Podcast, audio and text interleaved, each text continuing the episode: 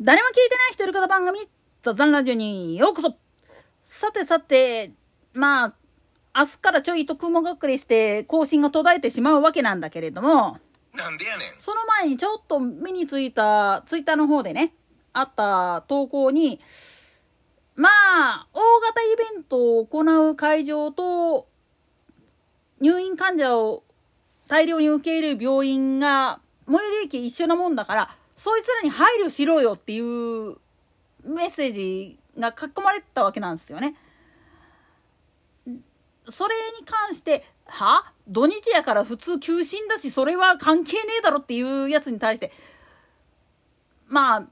お見舞いとか行ったことねえだろおめえっていう書き込みがあったから、それに対して今めっちゃ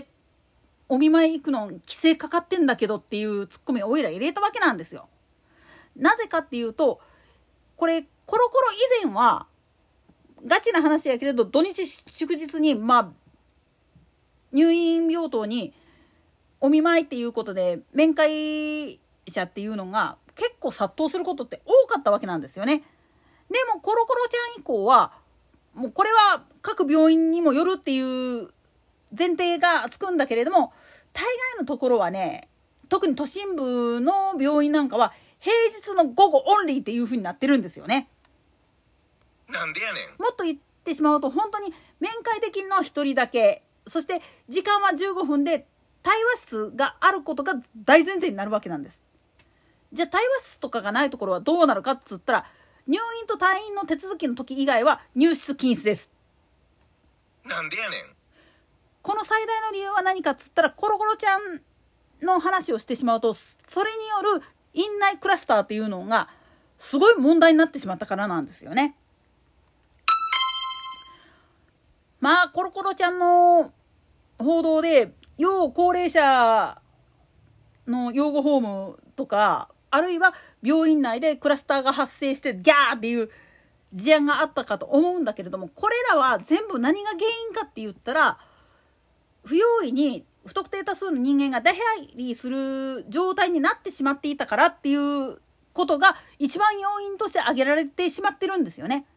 これコロコロちゃんだけじゃなくてインフルエンザもそうだし、ノロウイルス食中毒のね、ああいうのもそうなんだけれども、不特定多数の人間が出入りすることが多いようなところではそれが原因となって、ただでさえ免疫力が落ちている患者さんに感染してそこからバーって広がってしまうっていう危険性がすっごくあるわけなんですよね。逆転の発想で言ってしまったら、その入場制限をすることによって最小限の被害で抑えられるっていう風な考え方が今医学の世界では言ってみれば共通認識になってきつつあるわけなんですよね。そりゃね、入院しているおじいちゃんおばあちゃんが心配で、あるいは孫ちゃんに会いたいなっていう気持ちも分かるっちゃ分かるんだけれども、そうやって頻繁に会う機会が増えてしまうと、その分だけ言ってみると自分たちが持っている菌を、あるいはウイルス感染源を持ち込むことにもなりかねないし、持ち出すことにもなりかねないんですよね。だからそういうのを防ぐためにも最小人数、しかも短時間、そしていわゆる入院している病室に入るんではなくて談話室っていう休憩所みたいなところに隔離してっていう形をとってるわけなんですよ。でこれ大きな病院であれば、総合病院とかであればそういうこともできるんだけれども、それができない、もうちっちゃな病院、入院病棟はあるんだけれども、そもそも対話室とかを作るようにはできてないような場所の場合は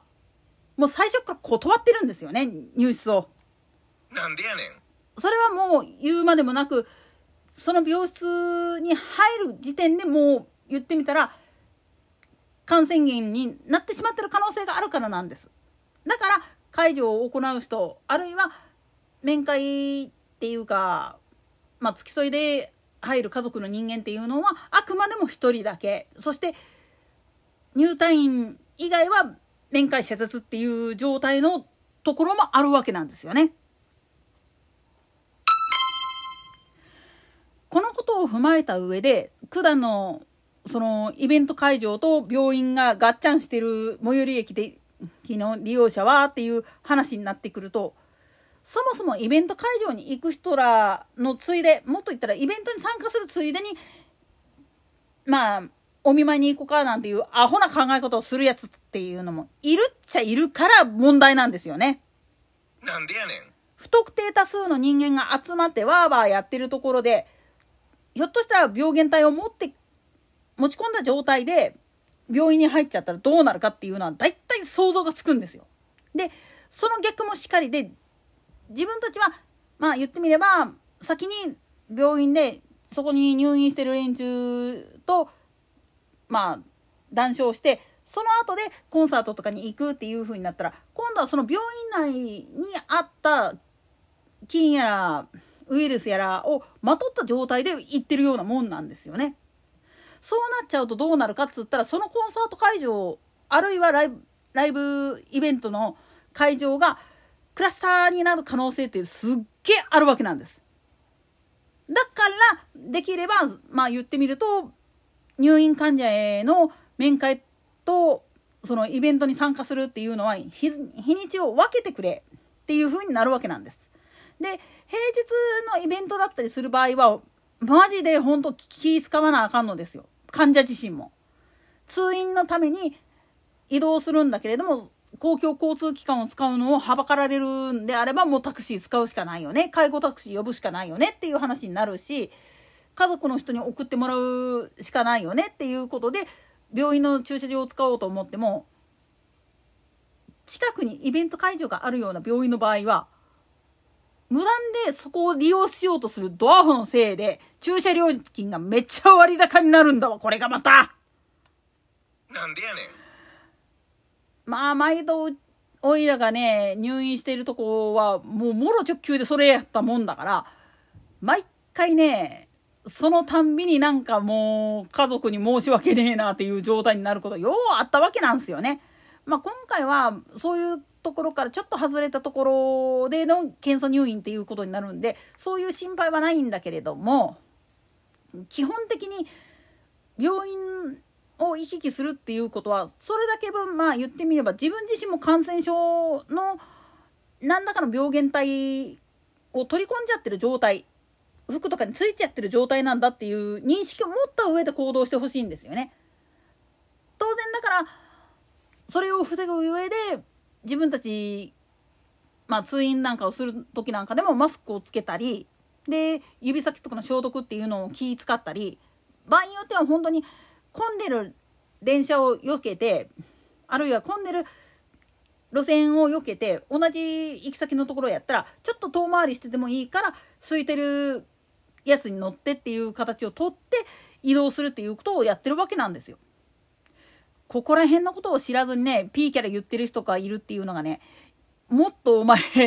深く考えなさいよっていう感じになるんですよね、おいらからすると。なんでやねん。といったところで今回はここまで。それでは次回の更新まで。ごきげんよう。